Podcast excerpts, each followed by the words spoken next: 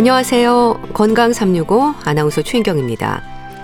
갑자기 얼굴 한쪽의 움직임이 마음대로 되지 않을 때 어젯밤까지도 아무 일 없었는데 자고 일어나니 마비 증상이 오는 경우 안면신경 마비입니다.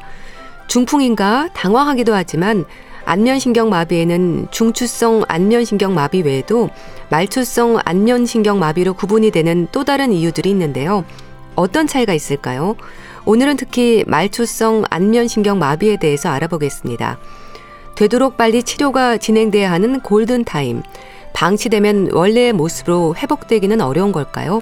특히 한의학에서는 어떤 치료가 진행이 되는지 살펴보겠습니다. 건강 365 김현우의 연인 듣고 시작하겠습니다.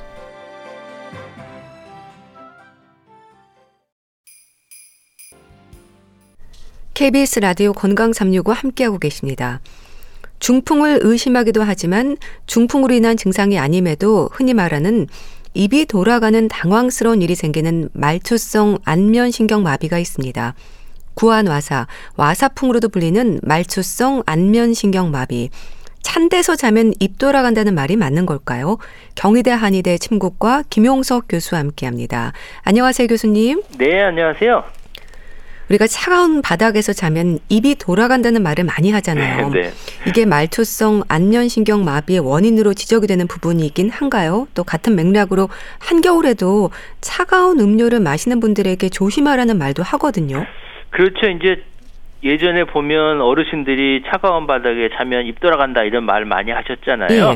네. 차가운 바닥에 주무신다는 것은 찬 바닥에서 압박이 되는 거잖아요. 네. 그 혈액 순환이 안 되는 거죠. 얼굴을 이 찬 바닥에 대고 주면 그 부위가 혈액 순환이 안 되다 보니까 신경의 영양 공급이 안 돼서 마비가 될 수 있거든요. 네. 그리고 또 하나는 이제 찬 바람을 한쪽으로 쐬게 되면 이런 경우도 생기는 경우가 있어요. 덥다고 해서 뭐 버스 타거나 이런 대중교통을 사용하실 때 창문을 열고 이렇게 한쪽에만 쏘이게 얼굴 부위만 쏘이게 하다 보면 이런 마비도 아, 생길 수 있고요. 예. 여름 같은 경우에 선풍기 같은 거 있잖아요. 에어컨도 한쪽으로만 이렇게 계속 쏘이게 되면 이쪽에 혈액 순환이 안 되고 이러다 보면 마비가 생길 수도 있고요. 예. 또 어떤 분들이 있냐면 이게 남편분들 같은 경우에 술을 많이 드시고 이게 찬 바닥에서 그냥 주무시는 경우 있거든요. 예. 그러다 얼굴 대고 주무시다가 마비가 그 다음날 아침에 딱 일어나서 당황해서 오시는 분들 사실 있고요. 네. 그러기 의미에서는 이제 찬 바닥에서 자면 입이 돌아간다는 말은 맞겠고요. 또 어떤 분들은 이제 찬 겨울에도 차가운 음식을 마시는 분도 있는데 이런 분들은 안면마비가 올 수 있겠다 이렇게 말씀하시는 경우가 있는데 네. 그건 왜 그러냐면요 얼굴이라는 부위는 한의학에서는 위와 관련돼 있는 경락이 얼굴로 지나가요. 아. 그러니까 찬 음식이 먹는다는 것은 몸이 차진다는 거고요. 그러면 면역력도 떨어지잖아요. 네. 그러면 이런 문제들이 생길 수가 있기 때문에 아무래도 차가운 음식들은 조심하시는 게 좋겠죠. 네. 일단 말초성이라는 이름의 원인이 담겨 있는 것 같긴 한데요. 원인이 뭔가요? 이제 말초성이라는 것은 이제 신경 자체가 말초성 신경하고 중추성 신경은 있거든요. 네. 이제 말초성 신경 중에 이제 대뇌의 일곱 번째 이제 가지 신경이 이제 안면 신경인데 네. 얘가 문제를 일으키는 거고요. 그 원인은 뭐 여러 가지 다양하게 생길 수가 있어요.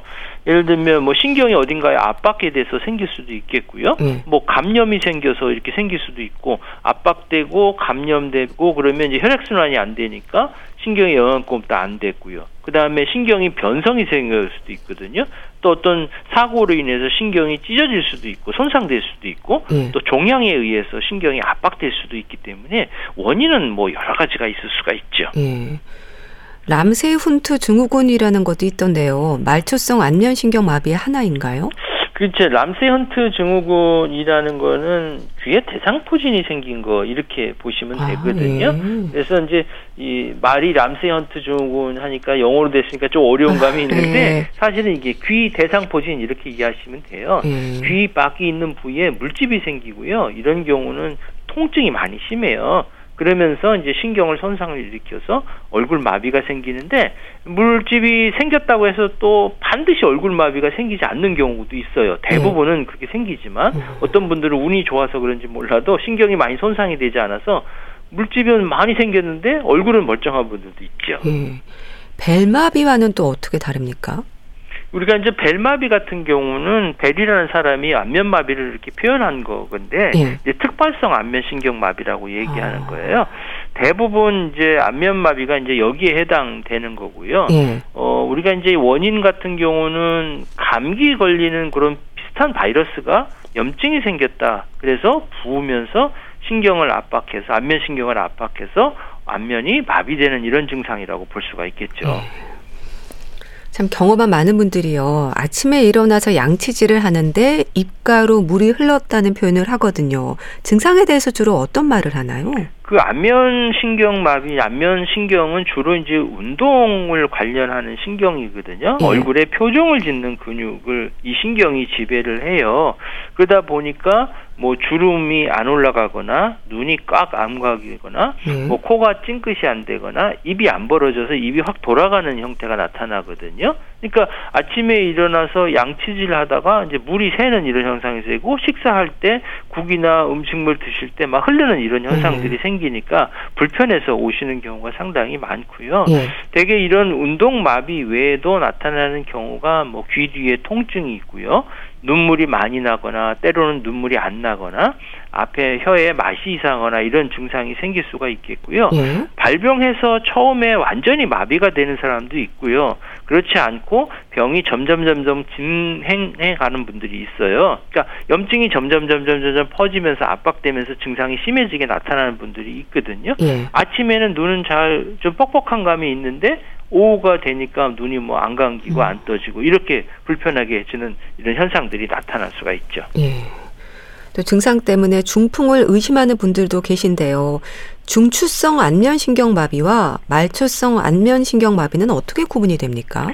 그렇죠. 이제 얼굴 마비가 생기면 제일 먼저 두려워하는 게, 어, 이거 중풍 아닌가, 네. 이렇게 생각하거든요. 왜냐하면 이제 얼굴 마비가 되면 가까운 부위가 뇌니까, 네. 아, 이거 뇌의 문제가 아닌가, 중풍 아닌가, 팔다리 마비, 중풍은 치료가 잘 안 된다는데 이렇게 두려움 때문에 오시는 경우가 상당히 많은데요. 얼굴이 마비 경우는 물론 중풍 때문에 생기는 경우도 많지만 말초성 안면 마비 때문에 오는 경우가 많아요. 음. 그러니까 중추성 안면 마비라는 것은 뇌혈관 질환이 중풍 때문에 얼굴이 마비되는 현상이 나타난다는 거고요. 음. 또 말초성 같은 경우는 안면 신경이 지배하고 있는 그 부위에만 문제를 일으키는 거예요. 음. 그러니까 중추성 마비계구는 편마비라고 해서 얼굴 마비 외에도 팔, 다리 또 뭐 말하는데 불편함이라든지 어지러움증이라든지 뭐 이런 현상들 음식물 삼키는데 문제가 생기든지 음. 이런 신경 어떤 마비 현상들이 생기고요. 말초성 안면 신경 마비는 고기에만 문제가 생기는 거거든요. 음. 근데 이것들을 이제 구분을 할 수 있는데 물론 정확한 구분을 하기 위해서는 뇌에 병변이 있는지 검사를 해봐야 되겠지만 예. 나타나는 증상을 우리가 확인해 볼 때는요 얼굴이 한쪽이 마비됐다 하더라도 이마에 주름이 생기 느냐 생기지 않느냐를 보고 판단을 하게 아. 되거든요. 아. 이마에 주름이 생기면은 요거는 말초성이고요. 이마에 주름이 생기지 않는다, 아니, 생기지 않는 게 이제 말초성이고요. 이마에 주름이 생기는 게 중추성이에요. 그러니까 예. 얼굴 이마 밑에 코 밑으로는 이게 마비가 똑같은데 예. 이 주름이 생기느냐 생기지 않느냐를 따지고 중추성이냐 마추성이냐 이렇게 구분하게 되거든요. 그래서 제가 이제 말씀에 헷갈렸던 게 뭐냐면은 예. 대부분의 사람들은 이렇게 생각해요. 중추성 하면 심각한데 어. 심각하면은 이게 이마도 안 움직여야 되지 않는 거예요? 아. 근데 말초성은 안 움직이고 중추성은 음, 움직이니까 그렇군요. 이상하다 이렇게 헷갈릴 아, 수가 있잖아요. 네. 근데 그런데 이제 말초성 경우에는 고신경이 얼굴 쪽에 또는 이마 쪽에 같이 가지만 거기가 마비되니까 전체적으로 문제를 일으키지만 중추성은 반대편에 오는 또 신경이 이마 쪽으로 관련이 있거든요. 네. 그러니까 이마에 그 조직은 어, 신경은 살아 있으니까 이마는 움직이게 되는 거죠. 네. 네. 이 말초성 안면신경마비는 남녀노소 누구에게나 생길 수 있는 건가요? 근데 이제 말초성 신경마비는 감기 걸리는 비슷한 바이러스 때문에 걸린다고 제가 음, 말씀드렸잖아요. 네. 감기라는 게 누구에게나 걸릴 수 그렇죠. 있잖아요. 남녀노소 누구나 생길 수 있는데 문제는 뭐냐면 면역력이 떨어진 분한테 잘 생긴다는 거예요. 예. 그래서 이런 환자분들을 보면 뭐 특별히 뭐 문제 있으셨어요? 그동안 어떠셨어요? 이렇게 물어보면 뭐 좀 무리를 했다. 아. 좀 피로했다. 최근에 스트레스를 엄청 받아서 잠을 며칠 못 잠았는데 이런 현상이 생겼다. 그다음에 또 밥맛이 너무 없어서 밥을 며칠 안 먹었더니 이런 문제가 생겼다. 이렇게 예. 얘기하는 분들이 좀 있어요. 네. 근데 증상이 어느 날 갑자기 생길 수 있다는 게 불안감을 주기도 하는데요. 근데 전조 증상 없이 정말 자고 일어났는데 한쪽 얼굴에 움직임이 없을 수 있는 건가요? 그렇죠. 이제 두렵죠. 깜짝 놀래죠. 네. 아무 증상이 없다가 이제 대개는 이제 이게 와사풍이라고 얘기를 해요. 풍병의 특징이 뭐냐면은 갑자기 왔다가 갑자기 사라지는 거예요. 우리 그렇지만 우리 속담에도 있지만 아니 땐 굴뚝에 연기 나랴 이런 말이 있잖아요. 네. 전조증이 있을 수가 있어요. 자세히 살펴볼 필요가 있는데요. 대부분 이제 귀 뒤에 통증이 생기고요. 또 피곤감을 쉽게 느끼거나 아니면 눈꺼풀이 떨리거나 얼굴 자체가 먹먹한 감을 조금 느낄 때 이런 경우는 전조증이라 생각하시고 적극적인 치료를 받으셔야 되죠. 네. 그러면 안면 근육이 마비가 된다는 건 입으로만 증상이 생기는 게 아니라 이마로도 주름이 잡히지 않고 한쪽 눈도 감기지 않고 그렇게 되는 건가요? 그, 그렇죠. 이제 구안화사라고 이제 얘기를 하는 거거든요. 네. 구안화사는 말 그대로 입구자하고 눈 한자 삐뚤어졌다는 와사거든요. 네. 입과 눈이 삐뚤어진다는 거예요. 그래서 이마 주름도 안 잡히고 한쪽 눈도 암 감기고 입도 처지는 이런 현상들이 생길 수가 있죠. 네. 그러면 주변 사람들도 금방 알겠어요. 그렇죠, 그렇죠. 발음도 네. 이상해지고 밥도 좀 흘리고요. 그렇죠. 아무래도 주변 사람들이 사실 먼저 아시는 분도 계세요. 네. 근데 이렇게 이제 대부분 환자분들 설명하다 보면 어, 눈이 안 감깁니다. 코가 찡긋이 안 됩니다. 입이 안 벌어져서 음식을 먹을 때 새거나 이런 현상이 생깁니다 하면 설명 하나하나 할 때마다 이제 환자분들이 뭐 공감을 하시는지 안 하는지 모르는데 어느 순간에서 공감을 제일 많이 하시냐면 네. 음식 먹을 때 셉니다. 양치할 때 물 셉니다. 네. 이거를 가장 불편감을 느끼시는 분들이 상당히 많은 것 같아요. 네. 그리고 이제 증상이 가볍거나 또 본인이 불편감을 느끼지 못할 경우에는 어, 본인이 모르는 경우가 많아요. 그러니까 대부분이 다른 사람들이 너 얼굴이 왜 이상해? 좀 이상하다? 이러면 그때 아시는 경우도 있죠. 예. 또 한쪽 눈으로 눈물이 많이 나기도 하고 청각이나 미각에도 이상이 생길 수 있다고 하던데 그런가요? 그렇죠. 이제 움직임만 있는 것이 아니라 눈물이라든지 미각과 또 청각과도 관련이 있는데요. 예. 어, 눈물샘하고도 관련이 있어요. 아. 그래서 어떤 경우는 눈물이 많이 나는 경우도 있고요. 또 어떤 경우에는 눈물이 너무 안 나는 경우도 있어요. 네. 이유도 없이 눈이 눈물이 질질 흘리면 뭐 괜히 슬픈 것처럼 보이잖아요. 네. 근데 이 눈물이 과다하게 나오는 것도 이 얼굴 마비 때문에 생기는 거거든요. 안과적인 문제가 아니라 눈의 문제가 아니라 신경의 가체에 문제가 생기고요. 네. 또 눈물이 너무 안 나는 게 사실은 더 문제거든요. 눈물이 많이 안 나고 눈이 안 감기잖아요. 아. 눈물이 하는 역할이 뭐냐면 눈에 들어가 있는 먼지 같은 것들을 씻어 준단 말이에요. 깜빡깜빡하면서. 예. 근데 이게 없으면 이게 염증이 그대로 해서 각막에 손상을 시켜버리거든요. 그러면 나중에 시력이 확 떨어지는 경우가 있어서 이런 부분들은 꼭 인공 눈물들을 계속해서 이제 넣어야 줄 필요가 있고요. 예. 또는 이제 미각도 앞에 혀의 한 3분의 2 정도가 안면신경이 지나가거든요. 그러니까 맛이 이상해지는 거예요. 아. 어, 짠 맛이 좀 이상하고 뭐 단맛이 이상하고 이런 현상들이 생길 수가 있고요. 예. 그 다음에는 청각에도 영향을 줄 수 있는데 청각이 아주 예민해지는 거예요. 듣는 게. 그래서 아. 전화 받을 때라든지 TV라든지 라디오 소리가 전에보다 훨씬 더 크게 들리는 이런 현상들이 나타날 수가 있죠. 예. 참 나타나는 증상들이 다양한데요. 이런 모든 증상들이 동시에 생길 수도 있는 건가요? 증상의 정도나 차이가 큰지도 궁금합니다. 네, 증상들이 이제 대부분 동시에 생길 수가 있는데요. 예. 각자 신경이 좀 나눠지다 보니까 어디에 손상됐느냐에 따라서 조금 달라질 수가 있어요. 예. 신경 가지에서 원가지에서 이렇게 나오면서 어, 증상들이 나타날 수가 있기 때문에 좀 원가지의 깊숙한 부위에 그쪽에 문제가 생기거나 아니 증상이 심하게 되면 아무래도 이런 증상들이 각각 생, 많이 생기게 수가 있겠고요. 예. 각각 눈물샘 있는 쪽이라든지 미각 쪽 있는 신경 쪽으로만 고기에만 손상됐다면 고기에만 증상이 나타날 수가 있겠지요. 예. 근데 또 갑자기 생긴 증상이라서요. 일시적이겠지, 괜찮아지겠지 생각할 수도 있을 것 같습니다. 그러면 안 되죠. 어. 증상이 대부분 어, 이제 심해지기 때문에 치료를 받으러 오세요. 음. 어, 어, 증상이 가벼워서 본인도 모, 본인이 모르고 지날 경우도 있겠지만 안면마비 같은 경우는 대부분 증상이 예, 바, 처음부터 본인이 주로 발견하는 경우가 상당히 많기 때문에 음. 적극적인 치료를 받으러 오시는 분이 상당 히 예, 대부분이고요. 또 이제 경우에 따라서는 이제 예, 본인이 두려 기도 하지만 주변 분들이 더 두려워해서 음, 예. 온 가족이 함께 오시는 분도 상당히 많아요. 예. 그래서 이런 경우에 이제 일단 중풍이 아니다고 말씀드리면 아, 오신 예. 분들이 저한테 다 고맙습니다 이렇게 얘기를 하시대요. 네. 그럼 얼마나 빨리 치료를 시작했는지에 따라서 치료 효과가 클까요? 모든 병이 다 음. 그렇지만 예. 조기 발견, 조기 치료 또뭐 그것보다 중요한 건 예방이겠죠. 음. 어 대개 이제 신경이 손상이 돼서 이제 염증이 생기고 부으면서 압박이 되면 이게 오래되면 신경이 변성이 생기거든요. 그러면 이제 치료하기가 어려워요. 그래서 빠른 시기에 염증을 없애주는 치료를 얼마나 빨리 해주느냐에 따라서 빨리 치료해야 되고 증상이 악화되는 것들을 막아줄 수 있고 네. 신경 변성들을 막아주니까 후유증 같은 것들을 줄여줄 수가 있거든요. 네. 그래서 우리가 이제 이걸 쉽게 얘기해서 333 이렇게 얘기를 하거든요. 3일 이내에 적극적인 치료, 네. 3주 이내에 빠른 회복, 그리고 3개월 이내에 후유증 없이 회복시켜준다 해서 네. 이제 333 이렇게 기억하기 좋게 만들어주죠. 네.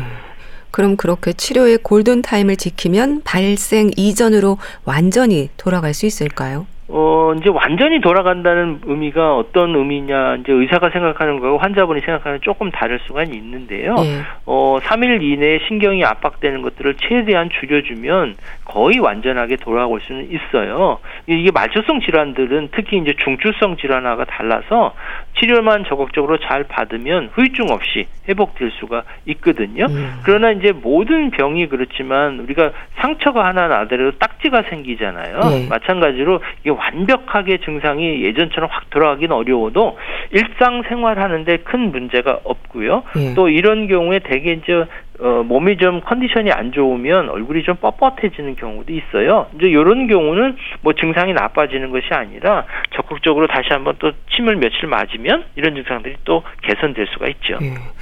그럼 반대로 치료 시기가 늦어질수록 말초성 안면신경 마비의 처음 증상이 그대로 유지가 되는 경우도 많습니까? 어 그렇게 유지되는 경우도 있고요. 대개 이제 말초성 안면신경 마비는 염증이 생기면서 이제 점점 점점 염증이 줄어들면서 증상들이 개선되는 경우가 상당히 많거든요. 네. 근데 이제 치료 시기가 적극적으로 되지 않으면 신경이 변성되니까 이 회복이 늦어질 수가 있겠고요.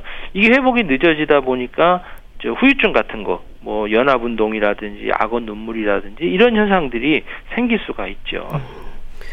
또 치료를 해서 괜찮아졌다가도 다시 또 생길 수 있는 건가요? 경험한 분들은 재발하면 다른 쪽으로 안면신경마비가 오는 건 아닐까 불안감을 갖던데요. 그렇죠. 재발에 상당히 두려움을 많이 갖고 계신 것 같아요. 예. 병을 딱 치료하러 처음에 마비가 돼서 오셨는데 제가 치료에 대해서 설명을 드렸더니 하시는 말씀이 재발은 안 되나요? 그 그부터 말씀하시더라고요. 네. 치료도 안 되는 시작도 안 했는데 아무래도 재발의 두려움이 네. 있으시죠.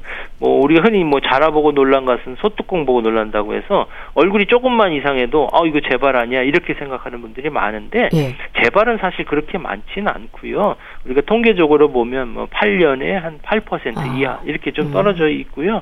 뭐 재발이 나와서 음, 근데 제가 이제 재밌는 환자분이 하나 있는데 네. 어, 삼형제가 안면마비가 다 걸렸어요. 아. 근데 제일 먼저 이제 큰 형이 안면마비가 걸렸고요. 네. 큰 형이 다 나니까 둘째 형이 와, 뭐 둘째가 와서 안면마비 때문에 오더라고요. 네.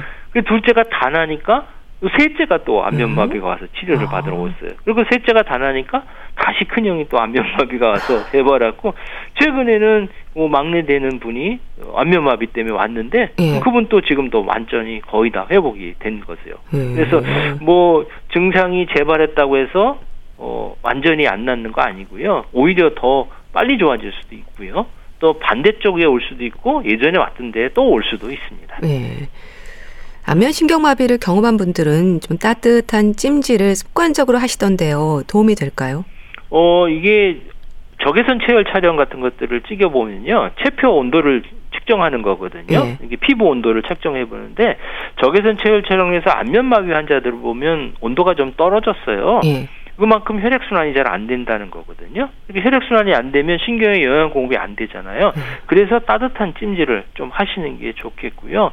또 찜질뿐만 아니라 이제 운동을 해서 근육을 조금 움직여줄 필요가 있어요.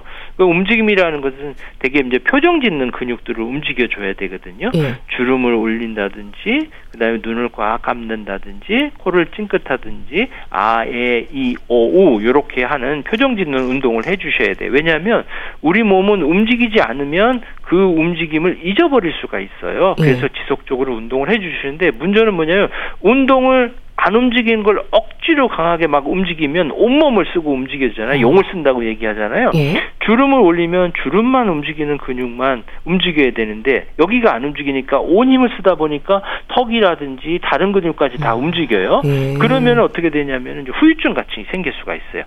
그 많이 하고 강하게 하면 빨리 회복될 것 같지만 그렇지 않고요. 네. 오히려 더 어, 후유증 같은 것들이 생길 수 있으니까 천천히 그리고 약한 자극을 계속해서 주시는 게 좋죠. 네. 한약에서의 침 치료는 어떤 역할을 할까요?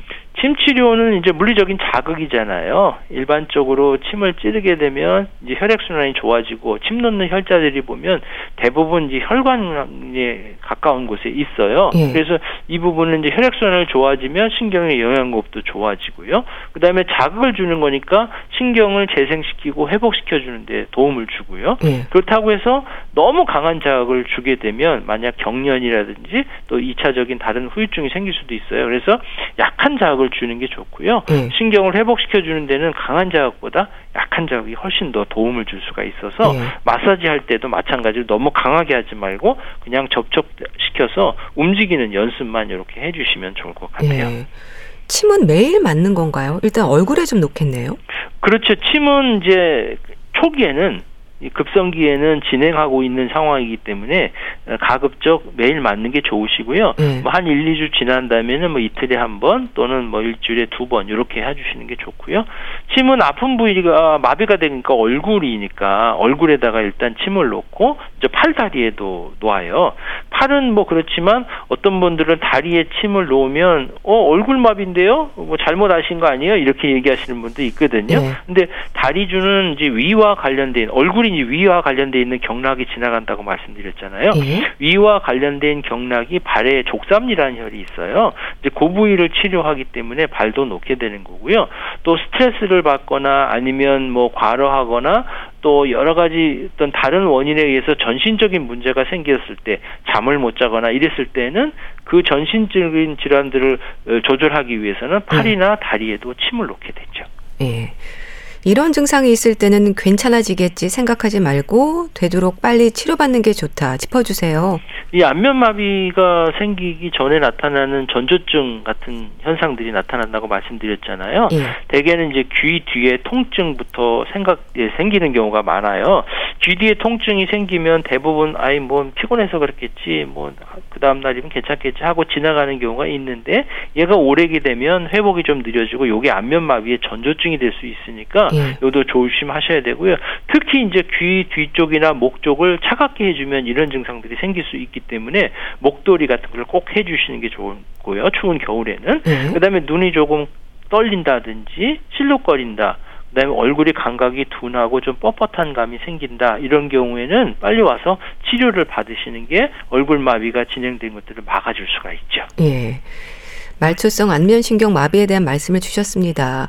중풍을 의심하는 중추성 안면신경 마비와의 차이에 대해서도 좀 알려주세요. 네, 안면 마비가 생기면 아 이게 중풍이 아닌가 생각하는 분들이 상당히 많지만 예. 그렇지 예. 않은 경우가 훨씬 더 많고요.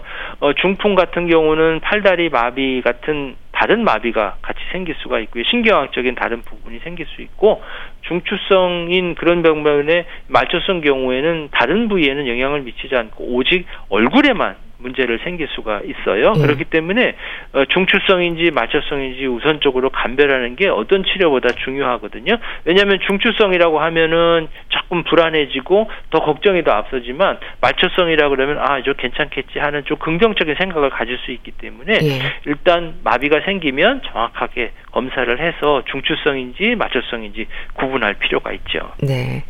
자, 말초성 안면신경 마비에 대해서 자세히 알아봤는데요. 경희대 한의대 침국과 김용석 교수와 함께 했습니다. 감사합니다. 네, 감사합니다. KBS 라디오 건강 365 함께 하고 계신데요. 샘 스미스의 I'm not the only one 듣고 다시 오겠습니다.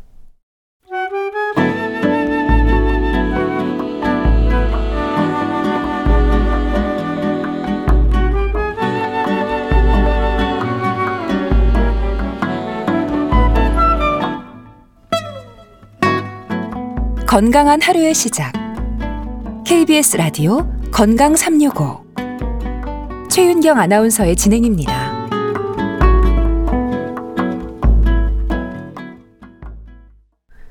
KBS 라디오 건강 365 함께하고 계십니다. 북컬럼니스트 홍순철 씨가 소개해 주시는 건강 책 정보. 오늘 어떤 책으로 함께 할까요? 어서 오세요. 네, 안녕하세요. 책 제목이요. 음식 중독.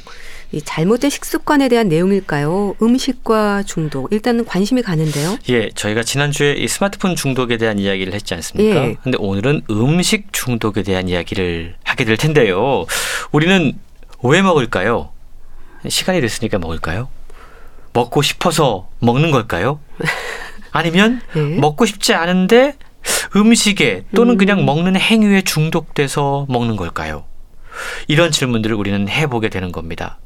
담배나 약물처럼 음식에도 과연 중독될 수 있을까? 이 책은 충분히 그럴 수 있다. 라고 답하고 있습니다. 예. 우리가 먹는 다양한 음식들이 있죠. 그 가운데 가공식품, 패스트푸드, 간편식, 인공 감미료, 인공 향료가 장악한 현대인들의 식단이 우리의 미각과 신진대사를 교란시키고 있다고 그럽니다. 무엇보다 음식을 더욱더 중독성 있게 만들고 있다. 라고 최근 고발하고 있는데요. 예. 햄버거 오염 보도로 2010년 퓰리처상을 수상한 베테랑 저널리스트 마이클 모스는 가공식품 업계가 자신들의 이윤 극대화를 위해서 오랜 세월 동안 진화해온 인간의 본능, 음식에 대한 기억과 정서, 그리고 법률과 정책상의 허점, 그리고 이에 대한 우리의 무관심을 어떻게 악용하고 있는지 그 실상을 낱낱이 폭로하고 있습니다. 예. 정말로 음식을 과연 제대로 어떻게 먹어야 될까 고민을 하게 만드는 그런 내용들인데요. 아, 음식 업체, 기업의 회의실부터 식품 공장, 법정, 의회, 실험실을 넘나들면서 왜 우리가 음식 중독에 빠져들게 되는지 생물학적인 사회적인 원인을 밝혀내고 있습니다. 예. 그러니까 현대 식단이 우리의 미각과 신진대사를 교란하고 있다. 그래서 인정하는 부분이긴 한데 자극적인 음식에서 쉽게 벗어나지는 못하는 것 같아요. 그렇습니다. 책을 펼치면요. 한 패스트푸드 업체를 대상으로 소송을 건 16살 제즐린의 사례가 소개가 되고 있습니다. 예. 이 제즐린이라고 하는 소녀는 어려서부터 이 패스트푸드 업체 햄버거의 맛과 사랑에 푹 빠져버렸다고 그래요. 처음엔 Happy Meal을 먹었습니다. 업체가 어딘지 아마 짐작이 되실 텐데 네. 조금만 돈을 더 내면 햄버거 두 개를 주는 세트를 살 수 있다라는 걸 알게 됐습니다. 자이언트 사이즈를 주문하는 게 가장 합리적인 선택이란 걸 알게 됐습니다. 음. 이 업체는 이 패스트푸드 회사는 먹으면 행복해지는 음식을 주었는데 치즈버거, 감자튀김을 너무 많이 먹으면 어떤 문제가 생기는지 건강상의 문제에 대해서는 특별히 경고하지 않았습니다. 네. 결국 제즐리는 110kg이 넘는 고도 비만으로 고생을 하고 있고 결국 이 업체를 대상으로 자신에게 건강의 위험성을 경고하지 않았다. 소송을 진행하고 있는데요. 이게 어디 제즐린만의 이야기겠습니까? 미국에서는 비만이 상당히 심각한 질병입니다. 비만이 코로나19 증상까지 악화시키고 또 고도 비만의 경우에는 사망률이 더 높다는 사실이 밝혀졌는데요. 예. 미국에서 비만으로만 30만 건의 조기 사망이 발생하고 연간 3천억 달러의 의료비가 발생하고 있다고 그럽니다. 뿐만 아니고 아동 비만이 매년 300만 건씩 증가하면서 아이들이 고혈압, 관절염 같은 질병을 앓고 있다고 그럽니다. 예. 그런데 미국에서 갑작스럽게 비만의 문제가 부각이 되고 갑작스럽게 아이들이 체중이 증가한 것과 가장 유사한 추이를 보는 증가가 있었는데 그게 바로 초가공식 품의 소비 증가였습니다. 아. 그러니까 가공 식품을 아이들이 많이 먹게 되면서부터 네. 갑작스럽게 고도 비만 그리고 다른 여러 가지 아이들과 관련된 질환들이 증가했다라는 걸 찾아냈다라는 것이죠. 네. 참 이렇게 끊고 싶어도 끊지 못하는 가공식품의 유혹의 이유가 뭘까요? 저도 생각해 본 적이 있는데 단순한 입맛과 습관은 아닌 것 같기는 합니다. 그렇습니다. 우리는 머리로 알고 있어요. 샐러드가 감자칩보다 훨씬 더 건강에 좋다. 다 알고 있거든요. 알고 있죠. 근데 사람들은 샐러드를 멀리하고 자꾸만 감자칩을 손에 집어들게 됩니다. 음. 배가 부르다고 생각하면서도 계속해서 무언가 군것질거리를 찾고 있어요. 예. 왜 그럴까? 우리가 본질적으로 음식에 중독돼 있기 때문이다. 음식에 본질적으로 중독성이 있기 때문이다라고 이야기합니다. 과거에는 그렇지 않았지만 최근 우리가 먹고 있는 가공식품에 우리로 하여금 중독 되게 만드는 그런 요소들이 많이 포함되어 있다는 건데요. 네. 최근 각종 중독에 대한 연구에서 밝혀진 사실들을 검토하면서 음식이 술이나 담배 또는 약물보다 오히려 더 중독성이 강할 수 있다는 사실을 과학적으로 검증해 나가고 있습니다. 네. 중독이 무서운 이유는요. 중독의 원인이 상당 부분 우리 안에 정확히 말하면 우리의 뇌 안에 있기 때문입니다. 음. 인간의 뇌에는 도파민처럼 쾌감을 일으켜서 강박적인 행동을 유발하는 자체적인 호르몬 신경 전달 물질이 있거든요. 네.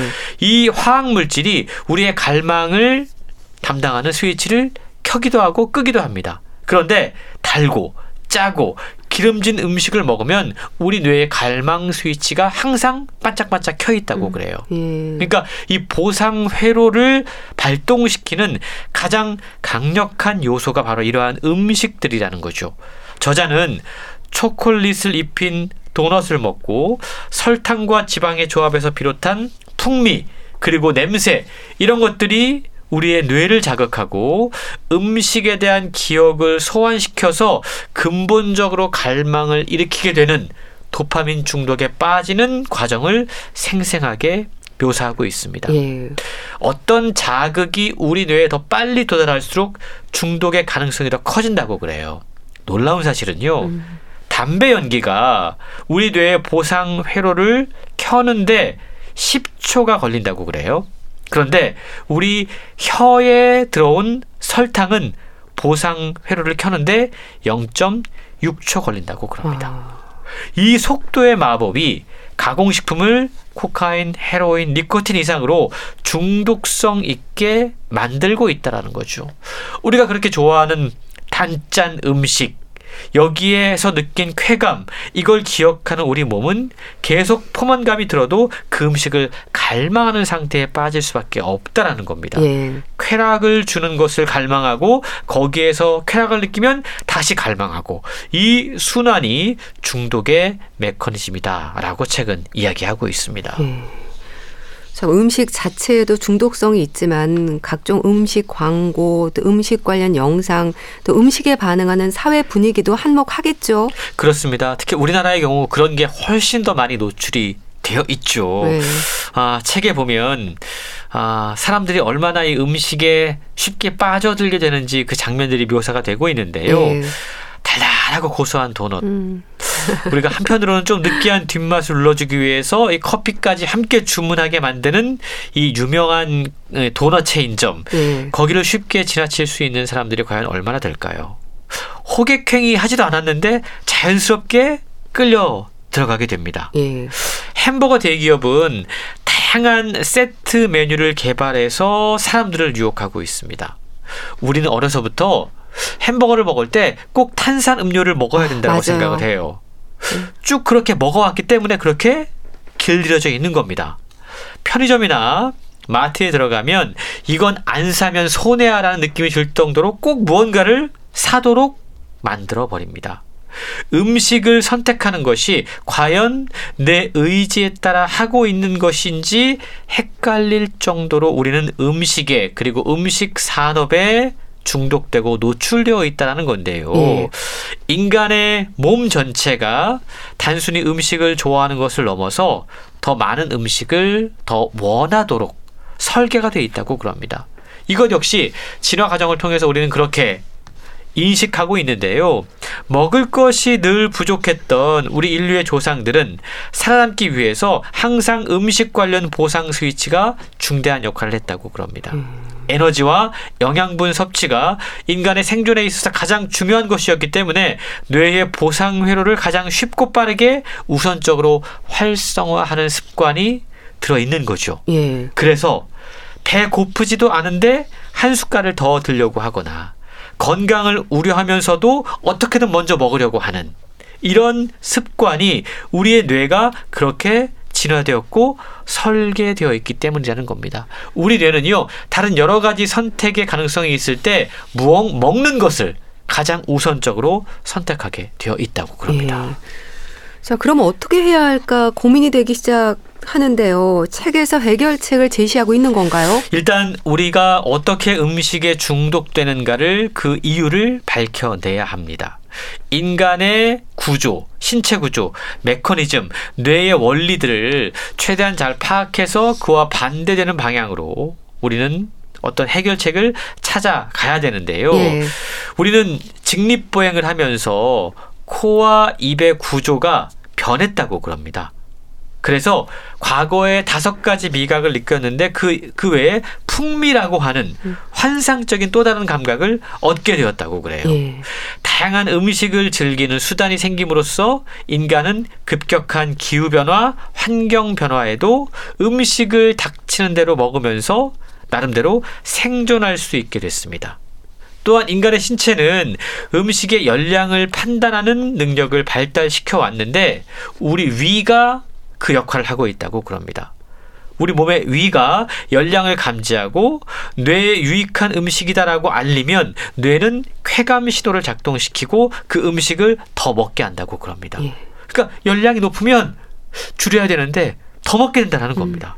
오랜 생존 과정에서 체지방도 인류의 생존과 번영을 위해 필수적인 존재였어요. 지금은 체지방 빼기 위해 난리잖아요. 그렇죠. 근데 우리는 과거부터 어떻게든 좀 남겨서 체지방을 쌓아 놔야 됐기 때문에 예를 들어서 활동량이 증가한 뇌, 잦아진 출산과 모유 생산, 갑작스러운 기근에 대처하기 위해서 항상 여분의 에너지를 비축해야 됐고 그게 체지방이 쌓일 수밖에 없는 원리였다는 겁니다. 근데 지금은 상황이 달라졌다라는 음. 거죠.